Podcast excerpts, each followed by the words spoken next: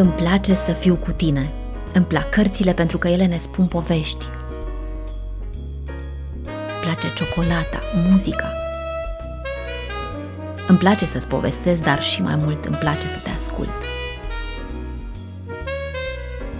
Haide să pornim împreună într-o călătorie. Va fi frumos. Pentru că vom fi împreună. Îmi place cu Oana.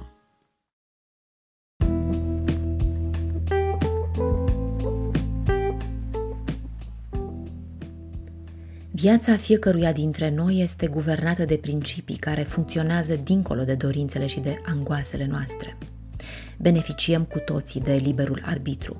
Este esențial să știm, pe de altă parte, că propria noastră existență este puternic influențată nu numai de predecesorii direcți, cum sunt părinții, cât și de membrii unei vaste constelații familiale. Constelația familială ne influențează destinele într-o asemenea măsură încât putem suferi și muri din solidaritate, fără a înțelege legăturile noastre cu această constelație, ai cărei membri au trăit mai multe generații înaintea noastră.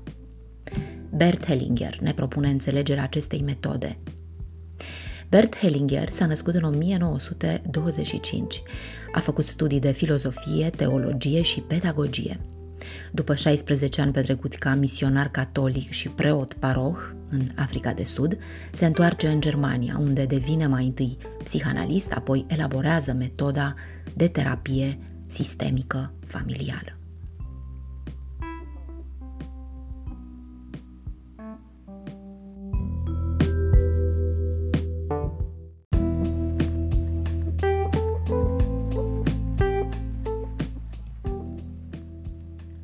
Viața, Bert Hellinger. Viața te dezamăgește ca să nu mai trăiești cu iluzii și să vezi realitatea. Viața distruge tot ce este de prisos, până când rămâne doar ce este important și ce contează. Viața nu-ți dă pace. Ca să încetezi să te mai învinovățești și să accepti totul așa cum este. Viața te va lăsa fără ceea ce ai până când vei înceta să te mai plângi și vei începe să mulțumești.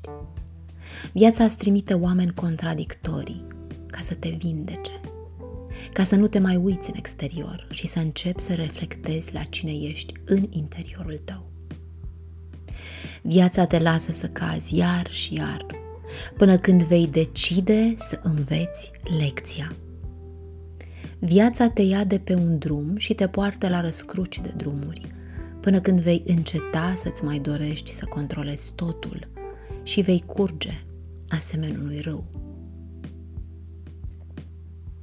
Viața îți scoate dușmanii în cale până când nu vei mai reacționa. Viața te sperie și te va speria de câte ori va fi necesar, până când îți vei pierde frica și îți vei câștiga credința.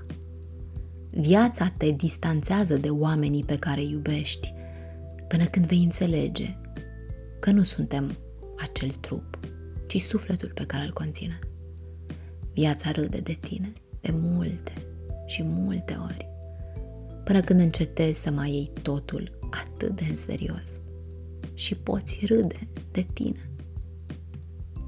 Viața te rupe în câte părți sunt necesare pentru ca lumina să te pătrundă. Viața te confruntă cu rebeli până când te vei opri din a încerca să controlezi. Viața îți repetă același mesaj, cu țipete și zgomot, dacă este cazul, până când în cele din urmă îl vei auzi. Viața îți trimite fulgere și furtuni ca să te trezească. Viața te umilește și uneori te înfrânge, iar și iar, până când vei decide să-ți lași egoul să moară. Viața îți refuză bunuri și măreții, până când vei înceta să-ți mai dorești bunuri și măreții și vei începe să servești. Viața îți taie aripile și îți usucă rădăcinile, până când nu vei mai avea nevoie de aripi și rădăcini. ci doar vei dispărea în forme și ființa ta va zbura. Viața îți neagă miracolele până când vei înțelege că totul este un miracol. Viața îți scurtează timpul ca să te grăbești, să înveți, să trăiești. Viața te ridiculizează până când devii nimic, nimeni, pentru a deveni totul. Viața nu îți dăruiește ceea ce îți dorești, ci ceea ce ai nevoie pentru a evolua. Viața te doare și te chinuie până când renunți la capriciile și toanele tale și apreciezi că ești viu și că poți să respiri. Viața ascunde comori de tine până când înveți să revii la viață și să le cauți. Viața refuză să ți revele pe Dumnezeu până când îl vei vedea în toți și toate.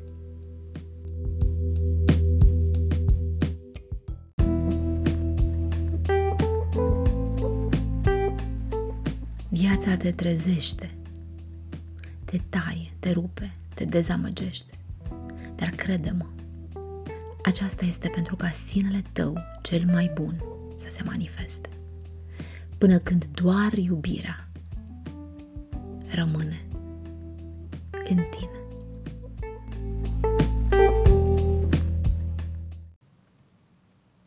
Bine v-am găsit, dragii mei prieteni! Mă bucur că sunt alături de voi și în acest nou episod vom vorbi despre constelațiile de familie, iar invitata mea este Elena Barbu.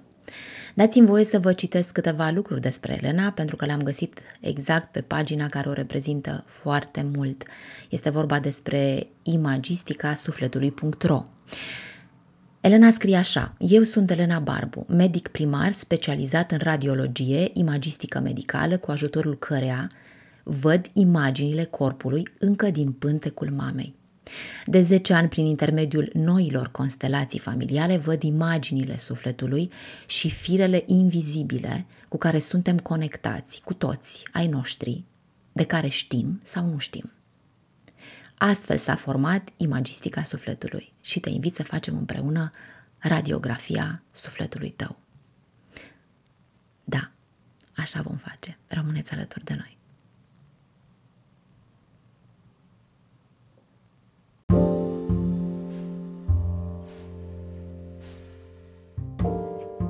Bine te-am găsit, Elena, și îți mulțumesc că ești alături de mine și de prietenii mei și ai tăi, ai noștri, ai noștri.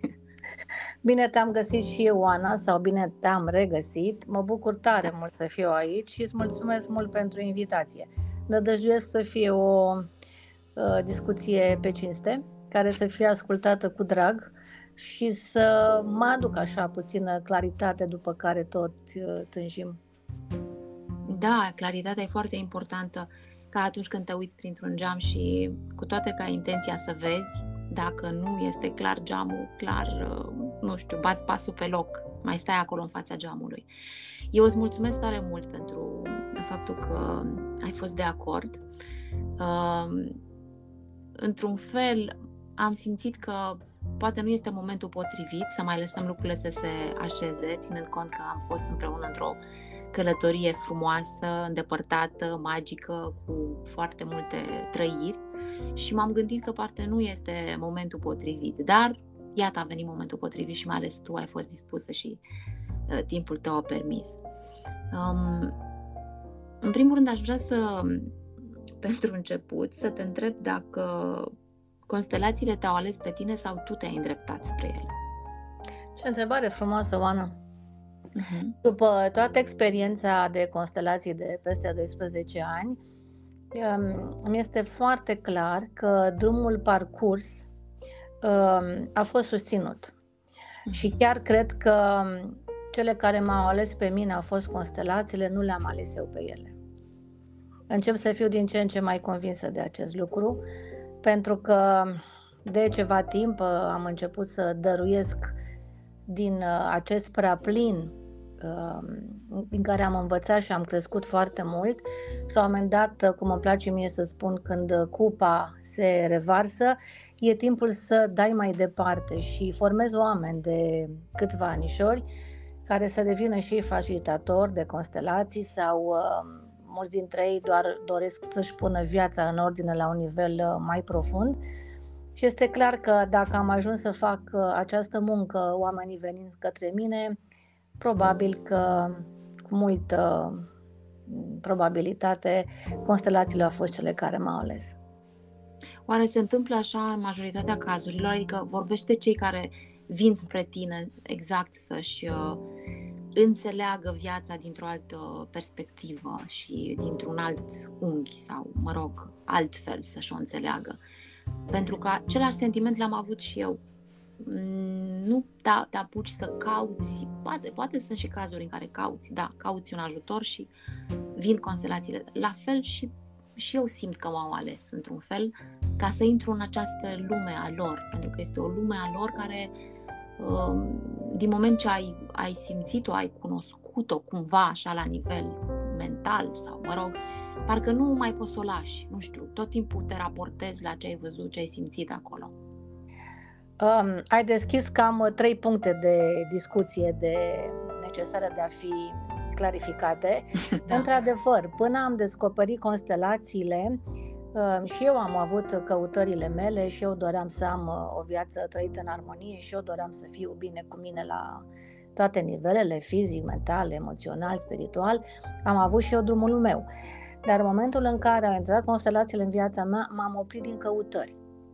Eu pot să spun că am avut o viață înainte de constelații și o cu totul altă viață după ce au intrat constelațiile în viața mea, dar nu doar că au intrat, mi-am făcut treaba, ca să spun așa. Referitor la alte persoane care vin, de exemplu, la formare, nu pot să generalizez, nu-mi place în general să generalizez, da, pentru că și noi suntem unici și are fiecare drumul lui. Desigur că după o anumită vârstă încep căutările, ne uităm din alt loc, cum îmi place mie să spun, la viața pe care o trăim, simțim că ceva nu este așezat în relații, pe partea noastră de sănătate, la serviciul pe care îl facem și încep să apară aceste căutări. Unele persoane care sunt în formare, aici este surpriza foarte plăcută și m-am învățat acest lucru să renunț la așteptări, vreau să devină facilitator ca să dea constelațiile mai departe, să ofere din darurile lor. Și am avut surpriza că exact aceste persoane care aveau intenția de a deveni la rândul lor facilitator, să susțină workshop-uri, nu o mai fac, pentru că au văzut că treaba e foarte serioasă, serioasă. și profundă. Da. Uh-huh. În schimb, persoane care nu aveau intenția de a facilita, care vreau să o facă doar pentru uh, propria lor așezare interioară, pentru starea lor de bine interioară, uite ce surprize mi-a oferit câmpul, draga mea, Oana, că aceste persoane la care chiar n-aveam nicio așteptare, spre sfârșitul formării, s-au arătat fiind atât de, de profunde și s-au conectat foarte profund cu emoțiile lor și au facilitat atât de frumos, cu o iubire conținătoare, cum chiar a fost termenul împărtășit de la feedback de un coleg. Și de asta spun că nu putem generaliza. Are fiecare drumul lui și, cum îmi place mie să spun, pe drumul nostru nu întârziem niciodată. Totul vine la timpul lui. Exact. Deci, interesant ce spui tu. Asta arată totuși că ele, ca și, ca și dinamică, aleg cumva oamenii care să, să facă un serviciu în acest câmp. Iată. Da, este foarte important locul din care vrei să devii facilitator. Este foarte important. Pe mine, drumul m-a dus, a fost simplu. Aveam întrebări din medicină. Um, am studiat top nouă ani, am citit tot ce se putea citi și am căutat răspunsuri pe întreaga planetă la potențiale cauze din spatele bolilor grave la copii. Și constelațiile au fost cele care, în momentul în care le-am descoperit, și pe Bert Hellinger și filozofia din spatele constelațiilor, pentru că ele sunt de fapt o filozofie pentru viață și o da. consiliere pentru viață fac constelațiile. te ajută practic să intri pe șina ta, cum îmi place mie să spun, sau pe destinul tău. Mi-au adus și răspunsuri la aceste întrebări al cauzelor bolilor grave la copii și, bineînțeles, nu numai la copii. Recunosc că atunci când am văzut prima dată un interviu la care ai fost invitată, o emisiune, și la un moment dat spunea acolo că ai fost și ai făcut chiar cu Bert Hellinger în perioada respectivă în Germania, și asta mi-a atras foarte mult atenția, pentru că știi foarte bine că, într-adevăr, să-l prinzi în viață și să fii acolo. Și eu la rândul meu am citit cărți și am încercat să mă transpun oare ce ar fi însemnat o experiență să fii în contact exact cu ceea ce omul acesta a lăsat umanității. Și aș vrea să te întreb dacă, bineînțeles, dorești să împărtășești experiența ta așa în câteva cuvinte acolo. Oh, ce întrebări bune pui tu, Ana! Um, Mulțumesc! Prima formare am făcut-o în România cu Barbara Morgan, care e o elevă a lui Bert, din primii elevi de acum douăzeci-treizeci de ani, când au început constelațiile. Uh-huh. Uh, și la un moment dat, uh, în timpul formării, uh, Barbara ne-a spus uh, duceți să-l vedeți pe Bert, să-l vedeți cum lucrează, pentru că e în vârstă și nu se știe cât va mai trăi. Mă bucur foarte mult că ne-a spus acest lucru. Din acea grupă de formare am fost singura care a ajuns la Bert și a devenit o dorință foarte mare, pentru că îmi doream doar să fiu un pic în prezența lui. Da, da. Uh, și bineînțeles că m-a dus drumul și am ajuns în prezența lui Bert. Întâlnirea mea cu Bert a fost pe stradă, draga mea, Oana. Uh, mâncam o prăjitură pe acea o stăduță mică din Bad Reichenhall, din uh, sudul Germaniei, în Bavaria, unde aveau loc aceste traininguri, și l-am văzut pe Bert pe stradă, era singur. Era impresionantă prezența lui, pentru că atât de multă smerenie nu am întâlnit la nimeni pe toată planeta, deși crede-mă că am căutat și am întâlnit oameni foarte mari. Aveau o simplitate dincolo de cuvinte. Practic, în, în, în prezența lui, când m-am dus să-l salut, uh, știi cum veneau așa lecțiile, aveam senzația că primesc așa niște lovituri în ceafă, știi? Zbang, zbang, zbang, zbang. Veneau așa niște, uh, niște trăiri. Eu am să-l pun cu ghilimele de rigoare, lecții. Uh, în prezența lui, Oana, eu n-am putut niciodată să spun nici măcar bună ziua. În momentul în care uh, mă uitam uh, la, uh, în ochii lui și se uita în ochii mei, uh-huh. parcă stătea tipul în loc. Îmi, îmi dispărea orice cuvânt. Avea un stil, așa cum am mai împărtășit într-un podcast, uh, cum lucrează marii maestri, uh, prin privire. Ajung direct la sufletul tău și dincolo de el. Și el se uita în ochii tăi, lucra practic în acel moment, până clipeai. În momentul în care clipeai, el imediat uh, își, continua, își continua drumul, da.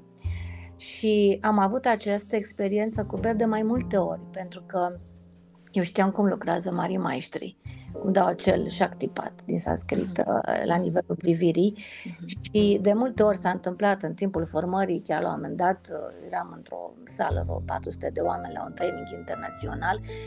S-a pus o întrebare tehnică pe care o puneau facilitatorii care lucrau de avansați și a fost aleasă să pun acea întrebare. Și am pus întrebarea lui Bert, Bert stând în stânga mea și punându-i întrebarea uitându-se în ochii mei, și mi-a răspuns uitându-se în ochii mei.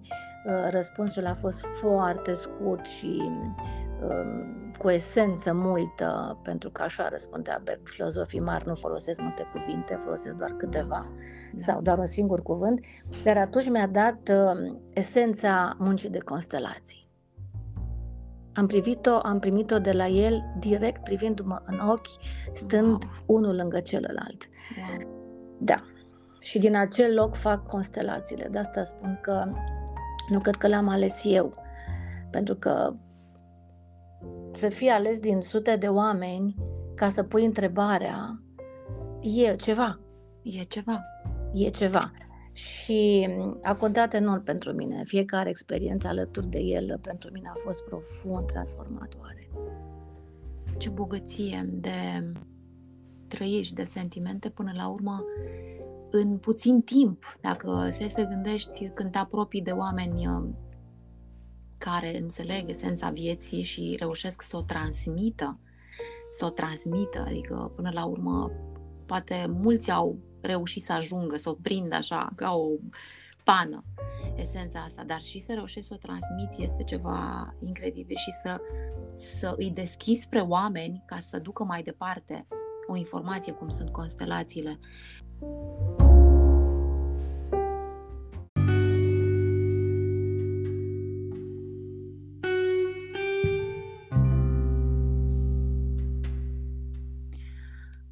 Da, spuneam că mă, mă gândeam cum să, sau ce anume, cât de valoros e această întâlnire cu tine, această întâlnire și această, uh, ce povestim noi acum. Și mă gândeam cu ce să încep în discuție. Mă gândeam să te întreb despre iubire, pentru că parcă leagă tot. Atunci e vorba și de relații și de tot, dacă e de iubire. Uh, m-am gândit la informația asta de câmp cuantic, pentru că pe mine m-a atras foarte mult această informație când am intrat în contact cu constelațiile. După aia am început să descoper, de fapt, alte uh, semnificații pentru mine, dar acest câmp cuantic, cred că asta m-a atras ca informație principală. Într-adevăr, în constelații apare această noțiune de câmp. Altfel nu putem vorbi de constelații dacă nu ne gândim la acest câmp. E vorba de acest câmp de energie care este prezent peste tot. Noi practic stăm în acest câmp, cu toții suntem cufundați în el și suntem conectați la el, la un nivel foarte profund, pentru că la acest nivel suntem toți conectați pentru că aparține, de exemplu, speciei. Și toți oamenii sunt conectați la acest câmp colectiv, datorită faptului că suntem oameni. Aici ce vreau să spun, pe de o parte că fiecare gând, fiecare emoție, fiecare intenție, orice eveniment din viața noastră sau a părinților sau strămoșilor noștri rămâne amprentată în acest câmp. Iar la constelații avem acces la acest câmp colectiv, în care suntem toți și toți aparținem. Practic, nu poate fi nimeni exclus din acest câmp sau la alt nivel nu poate fi nimeni exclus din umanitate. Nu-i așa? Deci cumva asta ar fi, nu știu, așa o, ce-mi vine acum, e, adică fără această informație, fără această bază de câmp cuantic, practic nici constelația n-ar putea să aibă sens, nu? Exact. Esența constelațiilor este prezența acestui câmp da, de informații da. În care sunt toate informațiile de când lumea și pământul prezente. Marele, cum să spun eu, binecuvântare pe care o avem este că, uh-huh. uite, la acest câmp care există dintotdeauna și exact. În urmă cu mii de ani avea acces numai anumite persoane, să le numim, nu știu, inițiați să spunem, sau oameni care le era permis accesul la acest câmp, pentru că este un câmp spiritual. Uite acum ce vremuri trăim noi, draga mea Oana, da. Ca să poată avea acest, acest câmp omul de rând. Exact. Deci numai când o spun acum mă trec așa fiori în tot corpul. Și pe mine, da. Ce vremuri trăim și cât de binecuvântați suntem. Însă, câmpul care apare în constelații este un câmp care uh, duce la reconciliere, duce la împăcare. Și această reconciliere apare de undeva de sus, din spirit. Uh, nu apare pentru că am eu ca facilitator intenția să fac ceva. Farmecul constelațiilor este acela că adevăratele constelații se fac atunci când facilitatorul nu are nici un fel de intenție. Nu are niciun fel de intenție să schimbe destinul persoanei cu care lucrează sau să schimbe un eveniment care a avut loc în trecutul familial sau în prezent sau să influențeze viitorul acelei persoane. Pentru această stare să poți să stai fără intenție în acest câmp, să fii și gol și plin în același timp, este nevoie de această formare și această practică foarte intensă. Pentru că constelațiile nu sunt terapie și mai ales nu sunt psihoterapie. Esența lor, pe lângă accesul la acest câmp de informație, mai este partea de reprezentare. Aici este acest fenomen care este un fenomen natural. O persoană vrea să-și lucreze o problemă personală care chinuie de foarte mult timp și alegem din grupul de participanți, numit grup de susținere, o persoană să o reprezinte pe ea, să reprezinte sufletul ei. Și uite, vezi că într-un timp foarte scurt de câteva secunde, zeci de secunde, această persoană pe care o reprezintă și care nu știe nimic despre povestea de viață a persoanei pe care o reprezintă, începe să se miște. Să se uite în sus, în jos, să vrea să se miște, să nu poată, să-i tremure o mână, să aibă simptome, senzații în corp. Tu îți dai seama, Oana, ce, ce fenomen? Pentru că acea persoană reprezintă exact ceea ce simte persoana pe care o reprezintă, fără să o cunoască și fără să știe nimic despre ea. La acest nivel suntem atât de conectați și este un nivel spiritual. Da. Nu ești legat la nivel mental, pentru că da. Atunci când pui întrebări, întrebările poate să fie din uh, emisferul stâng, să vină mintea rațională, uh-huh. și atunci tu nu poți să influențezi câmpul și nu, uh, nu e sănătos. Bine, îl poți influența, dar nu e recomandat să o facem, pentru că vor avea niște consecințe și cineva e nevoie să-și asume consecințele dacă intervine în câmpul respectiv și nu lasă câmpul să se manifeste. Și uite cum uh, acest uh, fenomen al reprezentării, care rămâne un mister, încă se studiază foarte mult uh, științific, pentru că este provocarea uh, științei mileniului trei, cum este posibil ca eu, care nu te cunosc pe tine, să simt la fel ca tine și să mă mișc. Și vine întrebarea, că vezi câțiva oameni care încep să se miște și ai senzația că e un teatru ieftin. La prima impresie ți se pare că ar fi ca un teatru ieftin, adevărat. Dar dacă stai prezent, îți pui întrebarea, ce îi mișcă pe acești oameni?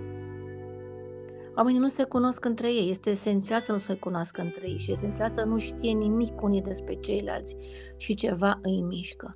Este acest câmp cuantic de care spuneai tu, în care suntem toți și care ne cuprinde în acel moment, și atât de multă binecuvântare ca într-o constelație în care îți este permisă o reconciliere la nivel de suflet.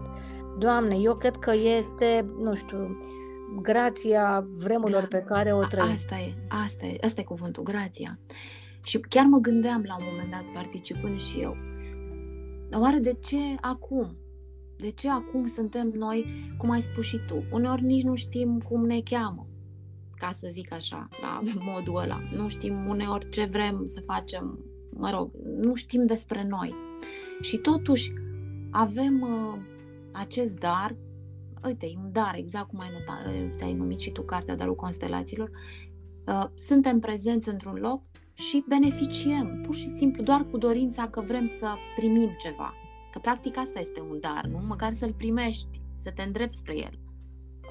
Ca să putem să primim acest dar și din măreția constelațiilor, este important întâi să primim de la mama și de la tata viața care a venit prin ei. Mm-hmm. Vorbeai de iubire, draga mea, Oana. Da. Uh, noi suntem, cum îmi place mie să spun, iubirea părinților noștri. Suntem păr- iubirea părinților noștri. Dacă părinții noștri nu se iubeau în acel moment unic în univers, noi nu mai eram acum aici. Da. Noi suntem deja iubire. Exact. Indiferent de la ce nivel părinții noștri s-au iubit. De ce? Pentru că ceva mai mare ne-a vrut aici. Acea viață, acea sursa vieții, să spunem, nu contează, doar o etichetă. Ceva mai mare ne-a vrut pe noi să fim acum, aici, să trăim aceste vremuri și să avem această experiență. Mm-hmm. Exact în acest loc în care ne-am născut, exact cu părinții și în familia de origine în care am venit. Și eu cred că până la urmă asta este o alegere a sufletului nostru, da. Dacă privim că noi suntem ființe spirituale în experiență umană și nu invers. Dar chiar înainte de, mult înainte de, de a participa la Constelații, apropo de, de ce ai spus tu acum, citisem un, o carte a lui Oprah Winfrey, vorbea despre viața ei și spunea că părinții ei, mama ei de optsprezece ani și tatăl ei, doar o singură dată au fost împreună, atât. Și ea a apărut din această relație și după aia viața ei s-a transformat într-un, într-un, într-o viață foarte grea. Dar uitându-se în urmă și povestind și scriind, fiind o formă de terapie lucrul ăsta, oricum și ce a făcut ea ca să-ți prezinți viața publică în modul ăsta, tot o formă de terapie a fost cumva. Și uh, atunci mi-am făcut conexiuni. Da, într-adevăr, ceva mai mare te vrea aici și nu știi până la urmă. Și tot ea spunea că tot ceea ce a făcut și tot ceea ce a lăsat de-a lungul vieții ei, spunea că este moștenirea ei. Și mentorul ei spunea tot timpul, niciodată nu știi care va fi moștenirea care o lași până la finalul vieții. Așa este. Acum sunt foarte multe persoane publice, uite și cum e Oprah și cum da. sunt de mulți, uh-huh. care uh, uite, se gândesc să lasă o moștenire în urma lor. Uh, într-adevăr, procesul de vindecare despre care se vorbește, acest healing, care implică toate planurile, cum spuneam, și fizic, și emoțional, și mental, și spiritual, începe cu călătoria noastră către mama. Drumul înapoi către mama, din locul de adult în care suntem, nu este un drum ușor, pentru că la un anumit nivel, cu toții avem această mare nevoie de a fi văzuți. Și în special de mama, pentru că pe mama o știm cel mai bine. Mama ne-a primit în pântecul ei și a spus da vieții noastre, de când nu eram decât o celulă. Și am crescut în pântecul mamei și tot, toată perioada asta în care am crescut în pântecul mamei, noi am fost conectați cu fiecare emoție a mamei, cu fiecare gând al mamei, cu fiecare experiență a mamei. Și suntem, la un anumit nivel, părinții noștri, sunt și mama și tata, evident. Însă, drumul către mama, să mă împac cu ea așa cum a fost ea, așa cum este ea, chiar dacă trăiește sau nu, este primul pas ca să putem să fim bine cu noi înșine așa cum suntem.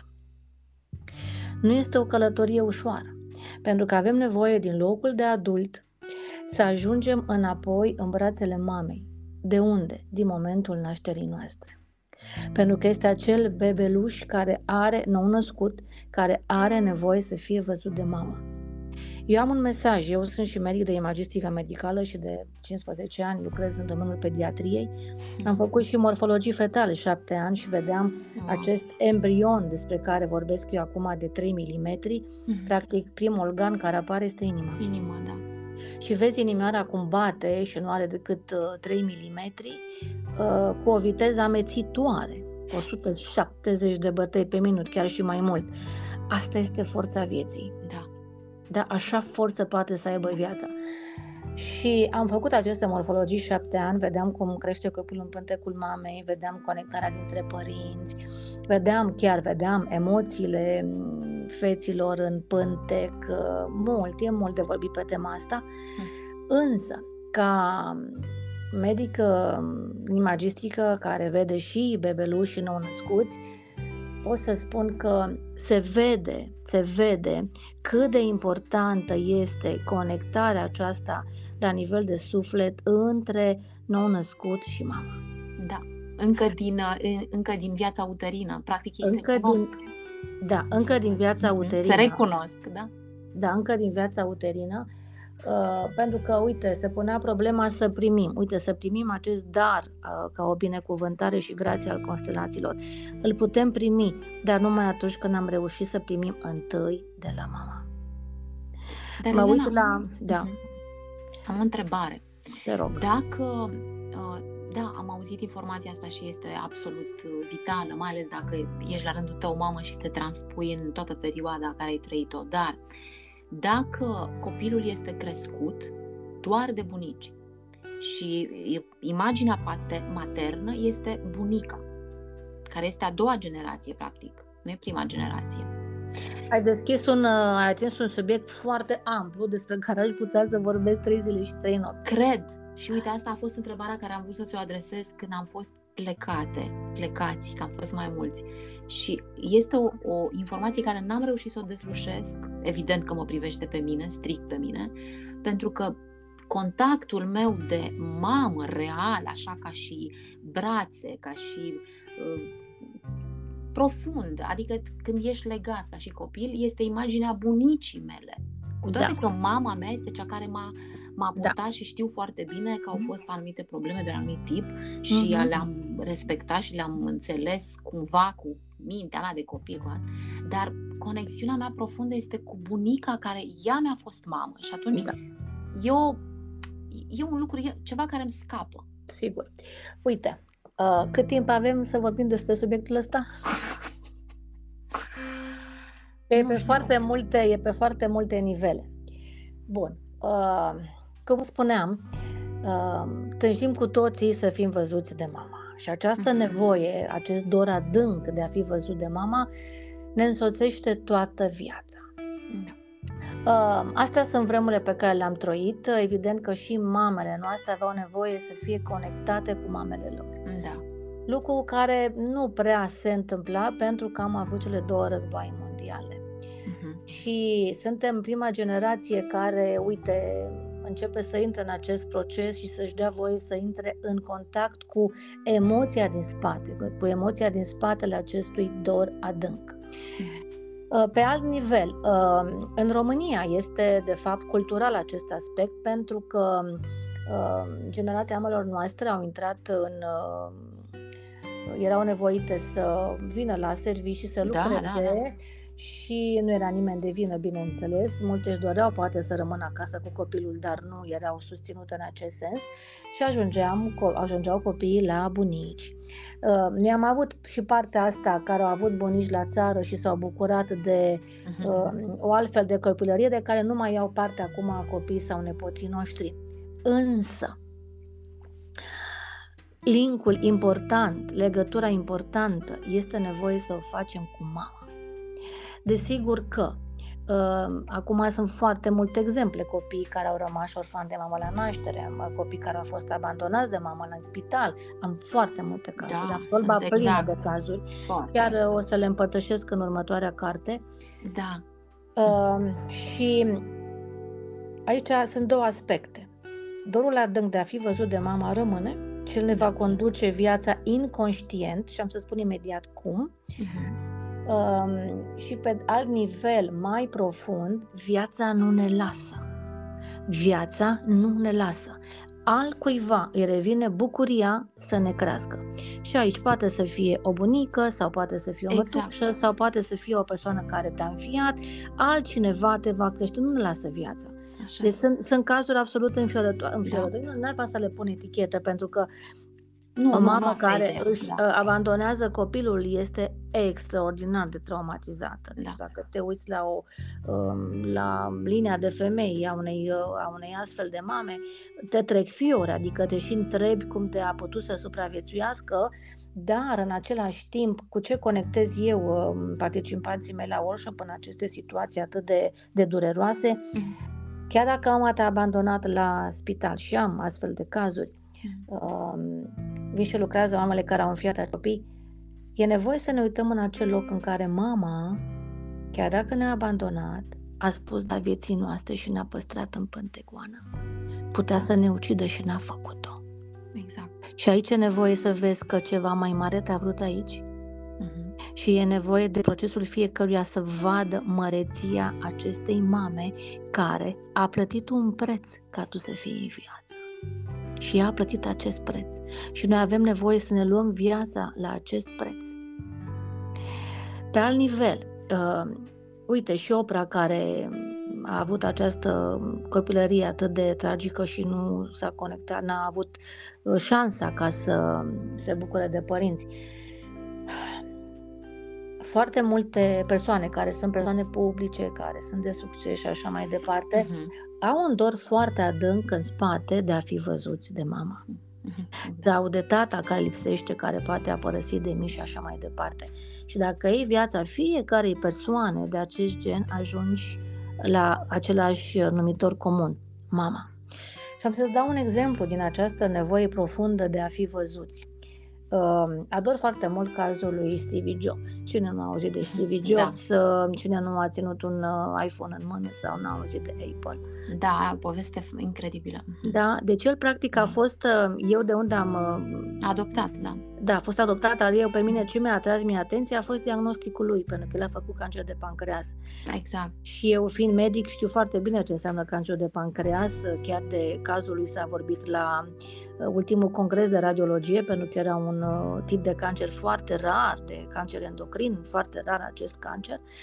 Și se pune întrebarea firească, ok, ai familie, ai copii, ai un succes, ești recunoscut la nivel mondial, ai bani cât pentru nenumărate vieți și totuși, la o vârstă atât de tânără, faci cancer de pancreas. Ei, acum ne uităm din alt loc.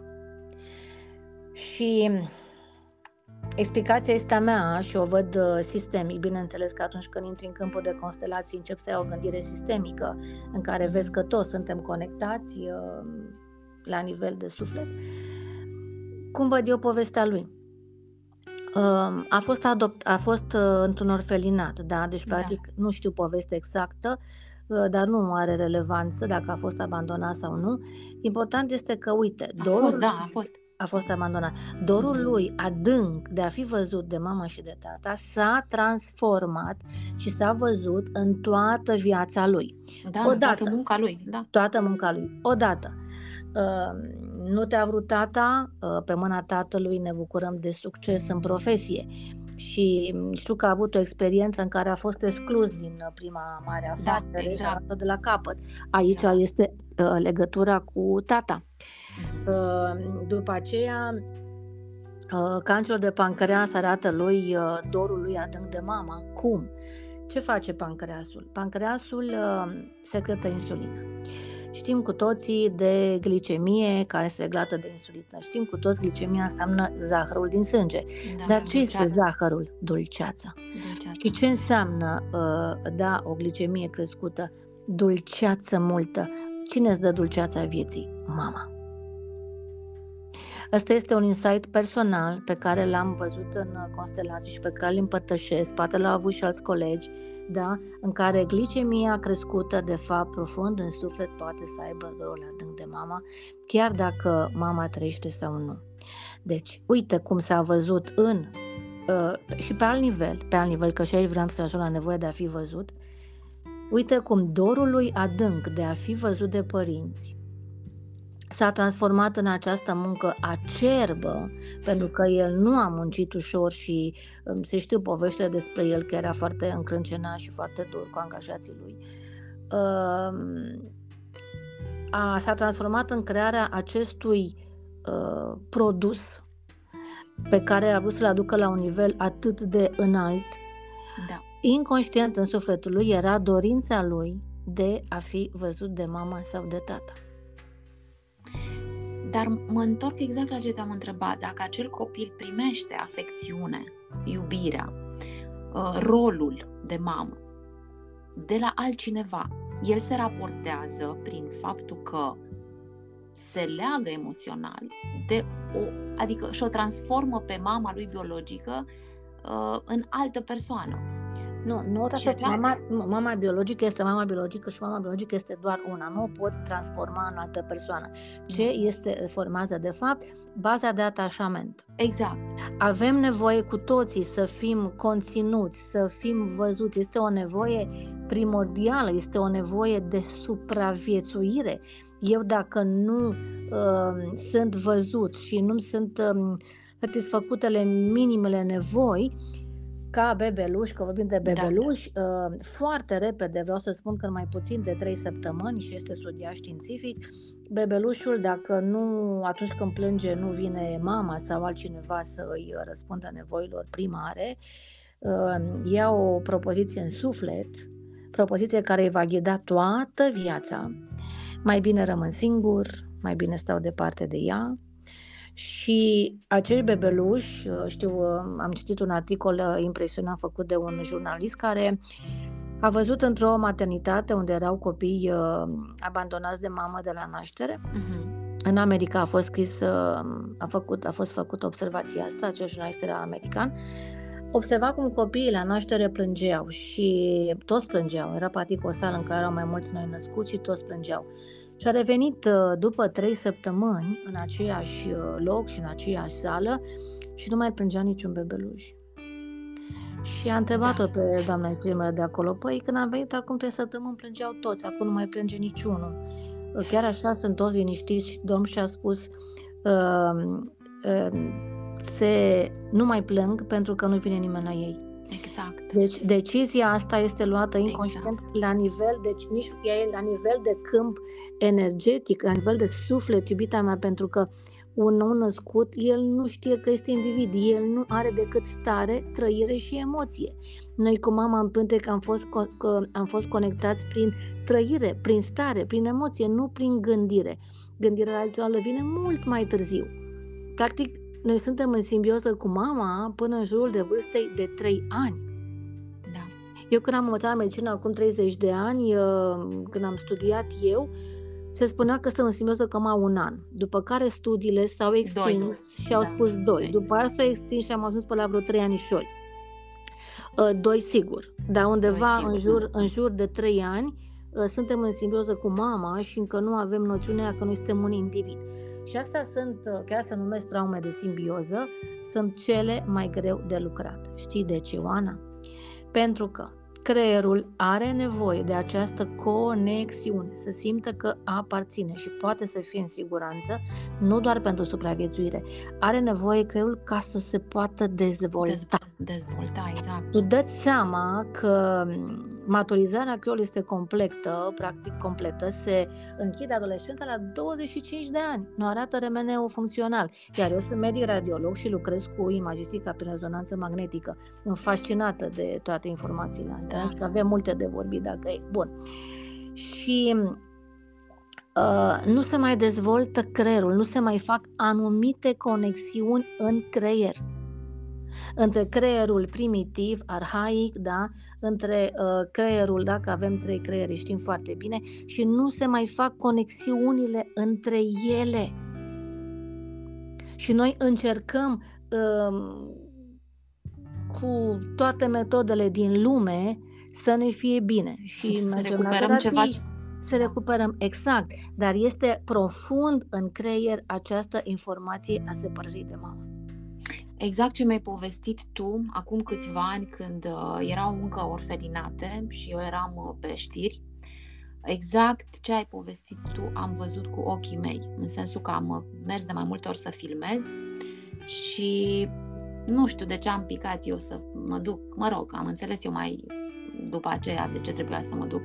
Și era o chestie, era un orfelinat, se primise ceva, mă rog, trebuiau să, facă un docu- să facem un documentar și ideea e că nu m-am dus doar o dată, că m-a impactat de prima dată oricum ce am văzut.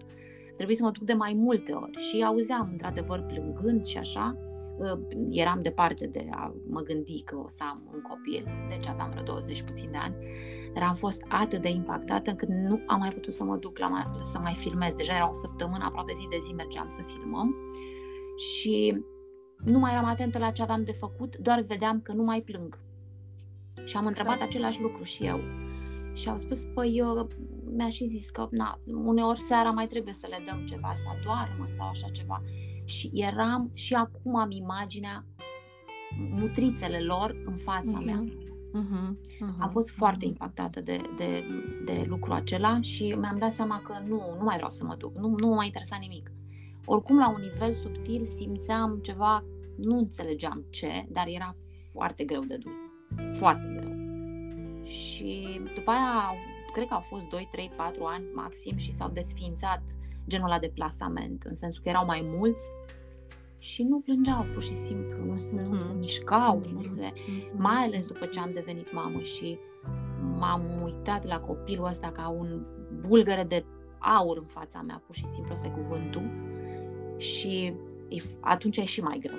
Atunci deja când intri și ți se dezvoltă mușchiul ăsta al... Asta poate nu sună bine, dar e ca un mușchi al, al atașamentului, al vezi, vezi cu alți ochi viața, pur și simplu, cum ai zis tu, uh, mi-ar fi fost imposibil să mă mai duc să, fac, să văd lucrul ăsta. Oricum intri într-o legătură de suferință și probabil că acea suferință există în mine la un nivel mai profund și oricum nu, nu rezonăm cu nimic întâmplător, absolut. Așa este. Nimic. Așa este. Eu cred că toți avem rolul ăsta, acest adânc de a fi văzut de mama. Eu văd de la ecografii, să știi că peste nouăzeci la sută din mame nu sunt conectate cu copiilor. Mm-hmm. Cu nouăzeci la sută. Dar acum mm-hmm. ceva timp, cred că aș fi spus peste nouăzeci și șapte la sută. Dar știi că...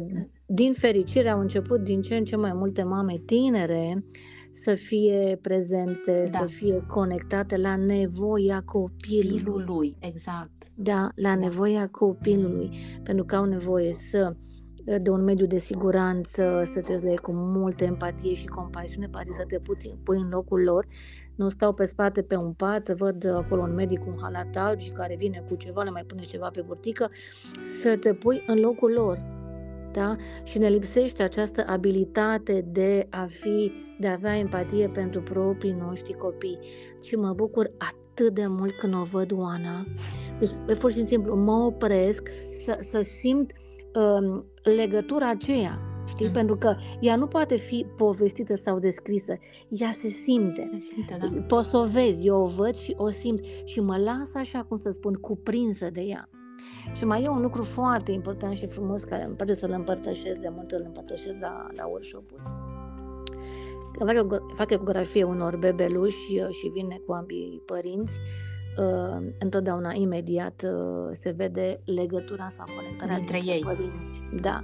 Și atunci când văd lucrul acesta, îi spun întotdeauna tinerei mame, vă iubește mult soțul dumneavoastră.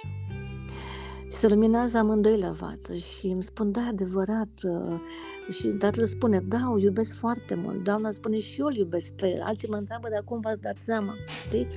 Pentru că se simte, se simte așa în aer iubirea lor și mai ales că ai în fața ta un copil care este un produs al iubirii. Și atunci copilașii aceia sunt liniștiți, poți să lucrezi cu ei, sunt relaxați, se simt în siguranță.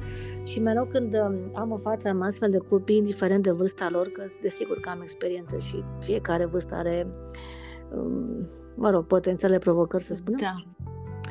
Da. Felicit părinții. Sau dacă e că mama, o felicit pe mama și multe mame spun, nu, nu, e meritul copilului că e cu minte. Nu, doamnă, este meritul dumneavoastră, exact, și al soțului dumneavoastră, da. Pentru că aveți un copil echilibrat, este meritul dumneavoastră, nu e meritul copilului. Dar acum, din experiența ta de atâția ani, crezi că această, uh, ai spus că nu este, nu este o terapie, constelațiile de familie. Dacă generațiile care vin acum și sunt prezenți în viața lor și își doresc, sunt atenți la nevoile copilului, se va transforma cumva, câmpul ăsta cuantic va, va avea o altă, aș fi zis, calitate, nu știu, densitatea lui, să, să respirăm mai bine în câmpul ăsta cuantic? Uh, mi-ai pus o întrebare la care evident că nu am cum să-ți răspund. uh, Simt ce e în spatele întrebării, că e dorința ta mare și profundă de a fi... uh, Ai fată sau băiat? Fată. Ai o fată. Ca să fie fiica ta conectată la nivel de un suflet cu un bărbat și să ai uh, niște urmași, da? Nepoții tăi să fie un produs al iubirii. Pentru că și eu îmi doresc lucrul acesta foarte mult. Uh, am fost foarte mult susținuți în ultimul timp să creștem, uh-huh. să evoluăm. A fost o susținere fără precedent de când uh, este umanitatea, de când omul pe pământ, este fără precedent această evoluție. A fost evoluția culminantă. Și o putem vedea nu numai în tehnologie, da? Și evoluția din tehnologie este... E cumva o reflectare a... Este, numai că ce se întâmplă? Noi, ca specie, nu am evoluat și nu am crescut pe măsura evoluției tehnologiei. Mm. și suntem împinși și am fost susținuți foarte mult ca să putem și noi să creștem, să evoluăm. Și noi asta ne dorim. Lumea asta de care vorbești tu, lumea iubirii, ea s-a născut. Și eu mă bucur foarte mult că văd tineri care sunt diferiți de noi și care nu mai iau, sunt puțin separați de câmpul în care au trăit părinții și bunicii și străbunicii noștri. Da. E cu totul altă lume în care ei se nasc și aici noi suntem practic ca o linie care îi protejează pe ei de ce a fost. Prin faptul că noi avem puterea să ne uităm în spate și avem puterea să stăm cu acele emoții foarte profunde care nu au fost procesate de generații, exact. Noi le ușurăm, lui, le, ne, le ușurăm drumul. Pe de o parte. Pe de altă parte, după cum vezi, orice schimbare de paradigmă nu este ușoară. Ea implică multă forță interioară, implică echilibru, această putere interioară ca să poți să conții, ca să poți să, să stai ancorat și să nu, să nu fii influențat de ceea ce se întâmplă în exterior. Dar, acum, cum va fi în viitor, nu pot să spun. Știu ce îmi doresc și dacă suntem din ce în ce mai mulți care știu ce își doresc pentru copiii lor și pentru urmașii lor, asta poate să influențeze câmpul dacă ajungem la acea cifră uh, critică. Da. Și munca asta este o muncă la nivel subtil, pe care poate să o facă fiecare uh, atunci când stă cu el și stă prezent și stă într-un fel fără intenție, dar cu uh, uh, intenția din spate să fie intenția de a fi de acord cu ceea ce a fost și ceea ce este. Și pentru că ai, not- ai ți-ai numit cartea Darul Constelațiilor, se referă la faptul că atunci când particip în constelații sau îți faci constelația ta, ea este ca un dar, știi? Îl primești și încerci să-l ții pentru tine. De aia se spune că e bine totuși să nu vorbești atât de mult despre trăirile tale din constelații. Are legătură cu faptul ăsta? Um, o constelație, atunci când o persoană lucrează o constelație, acea constelație nu este doar acelei persoane, uh-huh. este a întregului grup. Practic fiecare constelație este constelația întregului grup a fiecărui participant, inclusiv și constelația mea ca facilitator. Uh-huh. Um, de primit poate să primească orice persoană care este prezentă, chiar dacă își lucrează constelația, chiar dacă este reprezentant sau nu, sau mai ales dacă stă pe scaun. De ce? Fiecare primește atât de mult cât poate să primească. De pe măsura deschiderii inimii lui. Stau închis, așa cum am venit, așa plec. Aici nu e nevoie să judecăm. Dacă cineva este blocat într-un loc, e foarte clar că s-a întâmplat ceva foarte dureros în trecutul lui personal de viață sau al familiei, aici aproape, părinți, bunici, nu e nevoie să mergem foarte departe. De primit poate primi oricine. Care este darul constelațiilor? Ce fac constelațiile? Pe de o parte, ele pun în câmpul familial, pun ceva în ordine și dintr-o constelație simplă se poate deschide un câmp colectiv, da? Da. Și atunci se pune ceva în ordine într-un câmp mai mare. Și pe de altă parte, ele dau un impuls în suflet. Da, nu sunt terapie. Ele dau un impuls de, de creștere. Asta dau constelațiile. Practic te pun, dacă tu te uitai la cineva din familie uitat sau exclus, tu vezi că iubirea ta este acolo și îți aduci sufletul acasă și privești înainte către destinul tău, indiferent care este el. Ele dau un impuls și acest impuls crește foarte mult timp. Sunt constelații care au efect un an și doi și cinci. Wow! Eu am o constelație care lucrează în sufletul meu din februarie două mii nouăsprezece și am fost reprezentanta soției unei chineze în acea constelație facilitată de Bert în februarie două mii șaisprezece, pardon. Are atâția ani, e spre sfârșit constelația, dar simțeam de-a lungul vieții mele când aveam impulsul în viața mea se întâmpla exact ce m-arăta constelația. A, la asta te referi? Că ți arăta da. Sau pur și simplu te gândeai, îți veneau insight-uri în timp ce... Păi îți vin insight-uri în viața ta pentru că îți vine... Îți vine Dar raporta la ce ai văzut și ce ai... La ce am trăit, la ce am ce trăit trebuie. În acea constelație. Și am o constelație care lucrează de vreo zece ani de zile și care lucrează pe nivele uh, și profunzimea ei e pe măsura creșterii mele interioare. Bun, de ce nu vorbim despre constelații? Sau este recomandat? Acum da. Sunt două informații importante.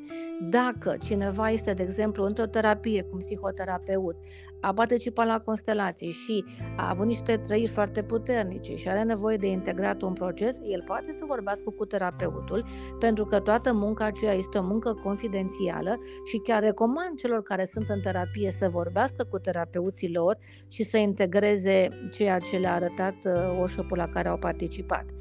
Dar altfel, recomand să nu se vorbească minim trei săptămâni, o lună. În ce sens? Sufletul are nevoie de timp. Sufletul are nevoie de timp. După ce participăm la un workshop, simți așa un bâz, ca o, o, în câmpul tău energetic, simți așa ca o presiune, ca, o, ca un bâz, am să-i spun ca o prezență. Fiecare are propria lui trăire, dar o simți și fizic. Uh-huh. E, acum avem nevoie și de un sistem nervos central cât de cât mai relaxat ca să poată să stea cu acest bâz. El, nu e nevoie, el se întâmplă la nivel de câmp energetic. Și sunt persoane care nu pot să conțină acest bâz, el este mai puternic în primele zile. De asta e nevoie de să stai așa cu forța ta interioară și să nu vorbești despre constelație unei persoane care nu a participat la acel workshop.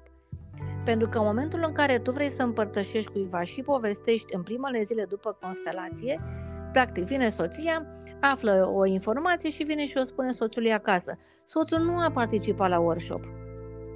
Ea simte, for- chiar am uh, deschiderea asta de la, de la participanți, da, da. Simte presiunea aceea și spune, ea atunci se relaxează, dar ce s-a întâmplat? S-a pierdut din energia constelației care lucra în sufletul ei, iar persoana care nu a participat și nu a fost în acel câmp cuantic, mm. da, uh, nu are cum să simtă ce a simțit și nu are cum să înțeleagă, pentru că nu are mintea cum să înțeleagă ce a trăit inima. Deci e ca și cum dai o informație super prețioasă și o energie care... Pentru că nu poți să conții bâzul acela. Exact, da. Îl okay. dai, dar fără valoare, adică pur și simplu se pierde. Se pierde că nu poți să, să conții uh, energia respectivă. Bun.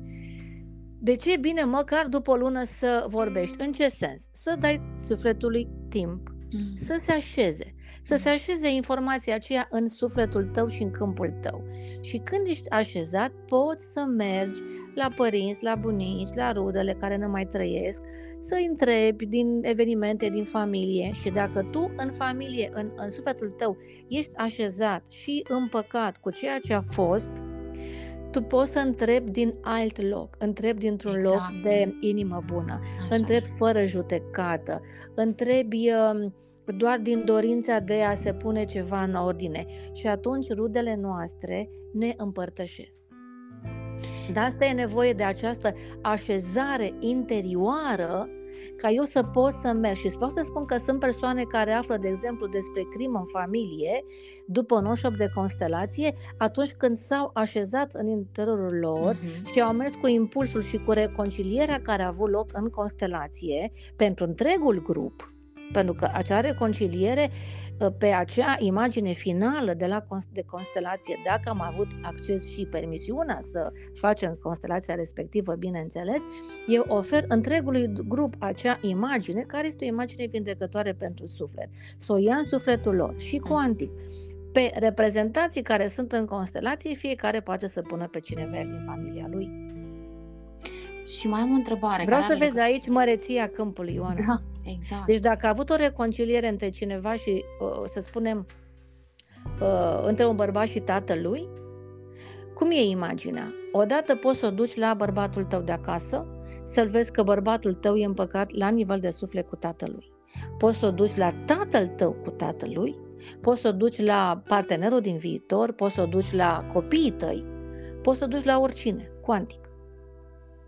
Dar pentru că e vorba de acest câmp cuantic, se poate, există situații, ai întâlnit, când înainte să participi la o constelație, știind că vei participa la acea constelație, să înceapă deja să se miște lucrurile. Da, bineînțeles. Ca o dinamică. Deci câmpul, da, exact. da, da, da. Da, Asta da. se întâmplă întotdeauna. Da. De exemplu, eu anunț un workshop de constelații că o să am workshop peste o lună. Exact. Acel câmp în care vor veni acei oameni. Da. Exact oamenii cei mai potriviți pentru ce se va întâmpla în acel moment, în acel workshop, da. pentru că fiecare câmp are, fiecare grup are dinamica lui, da. eu nu o știu, dar câmpul mare care aduce împreună știe. Da. Câmpul începe în, ai, în momentul în care eu anunț workshop-ul, începe acel câmp. Și vin oamenii atrași de câmpul creat. Da. Și constelațiile care se vor lucra, ele încep deja. Ele și oamenii spun, deja. a început acum trei zile, a început acum o săptămână, exact. a început când, țin minte, dau un exemplu foarte simplu, am fost odată la o tabără de constelații și m-am dus în magazin să-mi cumpăr niște lucruri sport, că era tabăra la munte, și m-am cumpărat un tricou galben fosforescent. Dragă mea, eu nu am lucruri galbene în, în, în garderobă și, și mai ales fosforescent. El era sport, era foarte frumos A, și da. elegant. Dar eu n-am avut culoarea aia în viața mea. Oana, am avut așa o... Păi, parcă mă împingea cineva să-l cumpăr. Nu pot să-ți spun în cuvinte. L-am cumpărat. Cred că o să-l cu el, la, cu el acasă, mă uitam, zic, măi, în fine, așa stăm de vorbă eu cu mine, galben fosforescent, în viața mea am îmbrăcat așa ceva. Și ce se întâmplă? Merg la acea tabără de constelații, se adună grupul, prima constelație am, am lucrat-o eu, că deschideam câmpul, acum zece ani eram prima care deschidea bătălia, între timp m-am liniștit și aveam niște pantaloni negri și acest tricou galben fosforescent, draga mea. Venise o doamnă pe care am ales să reprezinte sufletul meu, îmbrăcată cu acest un training galben fosforescent, exact culoarea bluzei mele, avea și bluză și pantalon. Nu cred. Deci ca să vezi, da, ca să vezi cum lucrează câmpul, cu mult înainte. Eu n-am mai îmbrăcat tricoul acela niciodată, dar eu trebuia să am acel tricou, uh-huh. pentru că și acea doamnă își făcea bagajul și în ziua aceea venea îmbrăcată cu acele lucruri și constelația mea începuse când eu m-am cumpărat tricoul. Dacă vrei să mărim câmpul, pentru că ador, când vezi câmpul ăsta cum lucrează, deci îl iubești de nu mai poți, pentru că are atâtea sincronicități, depășesc orice imaginație. Da. Eu pot să zic altfel, are cineva un tricou, este îmbrăcat cu un tricou o persoană, tricou care pe, are pe el un imprimeu cu un mesaj. Cu un mesaj, exact. Mesajul ăla da, da, se da, potrivește da. perfect, exact în acea constelație, exact în acel moment. Ei, când a început constelația? Când s-a îmbrăcat domnul sau doamna cu tricoul respectiv, eu cred că a început constelația când a fost creat acel tricou. Pentru că acel tricou a fost creat materialul, a fost creat tricoul, a fost creat mesajul de cineva, a fost imprimat mesajul, a fost dus la un magazin și a ajuns la acea persoană ca să ajungă în acea constelație. Deci dacă ne deschidem mintea și inima și sufletul, vedem că e un câmp foarte mare la lucru care începe cu mult timp înainte. Să-ți mai dau un caz cu tricoul. Acum mulți ani a lucrat o doamnă, avea, nu, venise doar a participat la workshop, avea un tricou cu un mesaj, nu mai țin minte mesajul, era jumătate în engleză, jumătate în franceză mesajul și s-a îmbrăcat la acel workshop cu acel tricou. Evident că i-am admirat uh, tricoul și mesajul, chiar a fost important într-o constelație și mi-a zis, mi-am cumpărat acest tricou acum un an. Un an? Când a fost la Paris. Nu l-a îmbrăcat niciodată. Uitase de el, dar ceva i-a zis, îți iei tricoul ăla pe tine. Și în dimineața în care a venit la workshop, i-a căutat acel tricou din sute de bluze cât are o femeie. Și ca să vezi tu, exact în urmă cu un an, viitorul ei partener pe care l-a cunoscut la constelație era la Paris. Și a venit cu mesajul, jumătate în engleză, jumătate în franceză, pe un tricou, cumpărat de acum un an. Când a început constelația, Oana? Doamne! Ăsta e câmpul. Păi, cei uite. doi s-au, s-au cunoscut la da. constelații, sunt împreună de șapte opt ani, nici nu wow. mai țin minte câți ani au trecut, și s-au căsătorit chiar în timpul COVID-ului. Incredibil. Religios. Delicios. Da. Uh, uite, pot și eu să împărtășesc cu tine. N-are legătură cu uh, tricou, dar uh, știind că voi pleca în decembrie, nu? Noi la finalul de decembrie am fost. Dar poți să spui că am fost în Bali. Nu ai spus că am fost în da, Bali două săptămâni. Bali. Exact, am fost. Doamne, mi-am...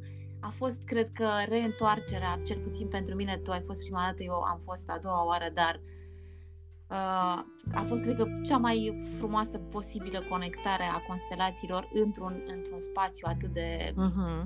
amprentat de, de foarte multe lucruri frumoase și blânde și, nu știu, toate la un loc. Aș putea să vorbesc ore în șir despre asta. Da. Dar știind că mergem acolo, uh, am simțit că ceva o să... Adică, nu știu, n-am proiectat nimic.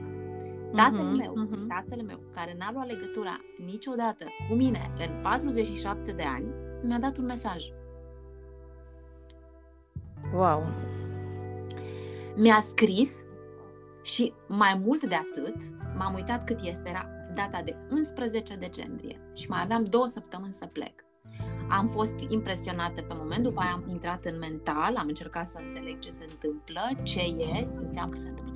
Ei, mai mult decât atât. Tatăl meu, fără ca să-i cer eu nimic, absolut nimic, verbal, probabil am cerut la un anumit nivel, a început să-mi scrie toți frații pe care eu îi am, fiecare frate wow. ce zice, unde este, tot. Deci mi-a prezentat o constelație întreagă, în cinci minute, ci eu n-am știut în patruzeci și șapte de ani. Iubita și știi ce m-am întrebat, Elena? Mare rost să mă mai duc undeva. Și când am ajuns acolo și am, n-am vorbit prea mult cu uh, Adriana, cu Adriana Armanu, pe care o salutăm și o iubim toți cei care am fost aici în acest grup. Și o fată extraordinară, sufletistă și minunată. Adriana se ocupă de aceste retreat-uri da, pe da. care le face cu atâta suflet. Le Abia fac. Aștept să plecăm din nou în Zanzimbar în iulie. Da. Pentru că e, e de vis. Ea este un om extraordinar, ea cu o inimă mare. Catalizatorul, așa, nu știu. Da, într-adevăr, este, este. Și eu am cunoscut-o acum câțiva ani și am rămas în legătură cu Adriana, că mi-a rămas la, la sufletel. Și am stat împreună, dar nu am vorbit. Și dintr-o dată, când am fost eu mai relaxată, i-am spus. Și ea a rămas, efectiv, s-a uitat la mine și a zis, nu cred. Zic, da, ce trebuie asta să vorbești neapărat cu Elena? Zic, știu, dar aici ai un grup mai mare și... probabil va fi momentul potrivit. Dar acum, apropo de câmpul ăsta cuantic, probabil asta pe mine tot timpul m-a atras, că acest câmp cuantic știe tot, vede tot, exact. Vede informația, vede energia și știe o tot și mai ales, da. mai ales, chiar dacă noi la un nivel, sigur că e supărată, că care, indiferent care a fost povestea între părinții tăi, da. Dar sufletul tău și al da. Fiecăruia dintre noi tânjește să-l întâlnească pe tata toată viața. Da. Sufletul știe că mai are alți frați, da. Pentru că la nivel de suflet nu contează că nu, e, nu există noțiunea de frate vitreg, există doar noțiunea de frate sau de soră, atât. Atât, și sufletul, da? Da, și sufletul nostru îi caută. Îi caută inconștient, poate chiar și pe întreaga planetă. Vreau să spun de, de tata, mi-aduc aminte de cazul unui domn care a fost foarte impresionat de carte și a citit-o până la pagina șaizeci, mai mult nu a putut, a luat legătura cu mine și mi-a împărtășit cât de mișcat a fost de ce a citit în cartea Darul Constelațiilor, mm-hmm. Oana, draga mea. Și uh, am ajuns evident la subiectul tata, pentru că pe un bărbat tata este foarte important să fii conectat cu energia lui masculină, să poți să fii tu bărbat în puterea ta, da. Iar tatălui a rămas orfan de tată de când avea șase săptămâni. Și l-a înțeles, automat, așa-i? Stai să vezi, deci tatălui a fost orfan de tată de când avea șase săptămâni și și-a adus aminte cum tatălui la un moment dat a spus, mi-aș fi dorit măcar o poză să am cu tata. Aceeași chestie a fost și la mine. Îți dai seama, Oana? Da. Deci dorul ăsta adânc rămâne și cu câte iubire dacă ai găsit. Nostru. Știi exact. Cum poza aia, ca la Doamne. Că e ca o icoană. Exact. Este ca o icoană.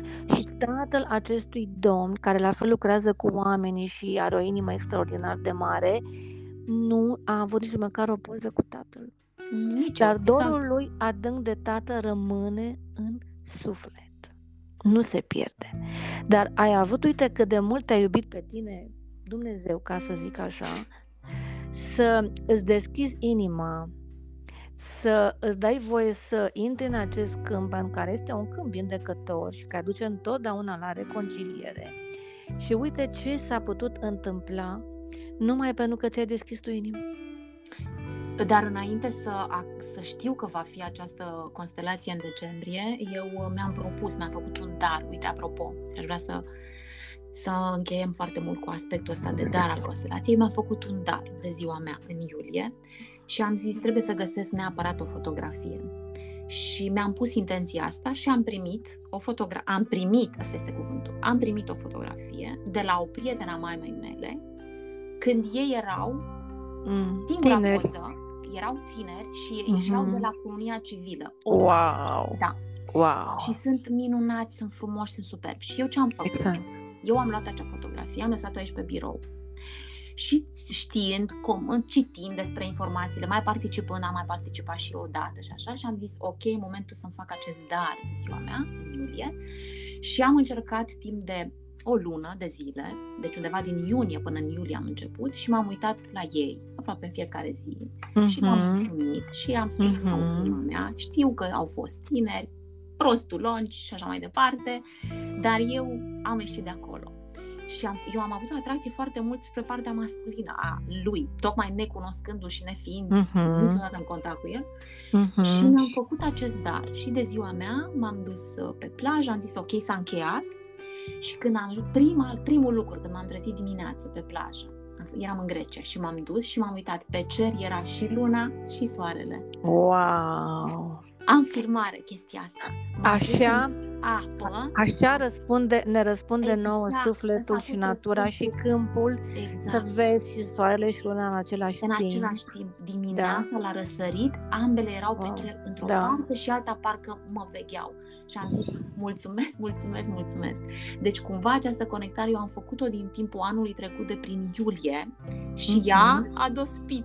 Și... a dospit da. Ca să ajungi în acest moment exact. Și acum sufletul tău, după tot ce am lucrat în Bali, da. Să poți să ajungi să te vezi cu tatăl tău, să-ți vezi frații și să vezi ce bucurie o să ai când ai, să, ai să-ți cunoști frații.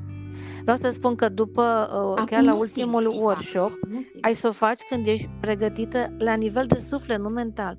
Pentru că mintea, mintea te minte și mintea spune, bă, a făcut adres, nu știu ce, dar trebuie să cobori din minte în inimă. Și asta e cea mai lungă călătorie pe care poate ne ia o viață întreagă. Mare dar, Oana, mă bucur mulțumesc. Din suflet pentru tine. Vreau să spun că am avut un feedback de la o doamnă care după ce a participat la constelații, mm-hmm. um, soțul ei a aflat după douăzeci și patru de ani că are o fiică. Deci după douăzeci și patru de ani a aflat că are o fiică. Deci, practic, acea fiică s-a putut întâlni cu tatăl ei după aproape un sfert de secol. Ca să vezi tu cât de mare e dorul nostru în suflet și cât de binecuvântați suntem atunci când aflăm. Și dincolo de povestea lor, dincolo de orice judecată, cu sufletul nu te pui. Nu te pui, trebuie să-l respecti și să-l onorezi în fiecare zi a vieții noastre, pentru că de aceea suntem aici. Asta e motorul cumva, noi suntem așa într-o formă. Suntem voilà. Aici să ne bucurăm de viață, Oana. Da, viața se vrea trăită. Îmi da. Place atât de mult, îmi plac At- aceste cuvinte. Exact. Viața se vrea trăită. Nu am venit aici nici ca să judecăm, nici ca să blamăm, nici ca să nu ne bucurăm de viață, nici să trăim în sărăcie, nici să trăim în boală. Viața se vrea trăită. Am venit aici ca să ne bucurăm de darul vieții. Exact. Și aș vrea să închem cu asta și să-ți mulțumesc încă o dată pentru faptul că tu, fiind acolo prezent alături de noi, cred că ne, eu cred că ne-am bucurat foarte mult de, de acele zile, de acea viață de acolo, din, dintr-o, dintr-o altă zonă a lumii, care ne-a primit și ne-a conținut pe toți. Și eu asta am simțit, bucurie, am râs, am plâns, am stat împreună, ca orice grup care se, se vrea să, să, se, nu știu, să, se, să fuzioneze. Și eu îți mulțumesc pentru asta și pentru toată munca pe care tu o faci cu atâta, nu știu dacă găsesc cuvântul potrivit, O fac cu dăruire, cu dăruire și o fac din pasiune. Exact, și în, în serviciu a ceva mai mare. Uite, ăsta poate e. Da, e în da. serviciul vieții munca de constelații și, într-adevăr, o fac cu foarte mare drag și cu multă smerenie. Că până la urmă, cea care vindecă este smerenia. Îți mulțumesc, Elena, și aș vrea să ne vedem, să ne revedem cu bine și îți urez succes în toate proiectele pe care uh, le vei scoate la lumină. Și eu îți mulțumesc tare mult, Oana, pentru invitație. Feedback-ul tău cu tata m-a, m-a uns pe inima și aștept de la tine o poză alături de tatăl tău și de frații tăi. Wow! E mult, e mult asta pentru mine. Eu stai cu o... ea, stai cu imaginea, da, lasă-o eu... să crească în suflet. Am nevoie de timp, da, da. Da, da, da. Se va întâmpla la momentul potrivit. Îți mulțumesc, Elena. Și eu îți mulțumesc și te îmbrățișez cu, cu mare drag. Și eu. Toate bune. Toate bune.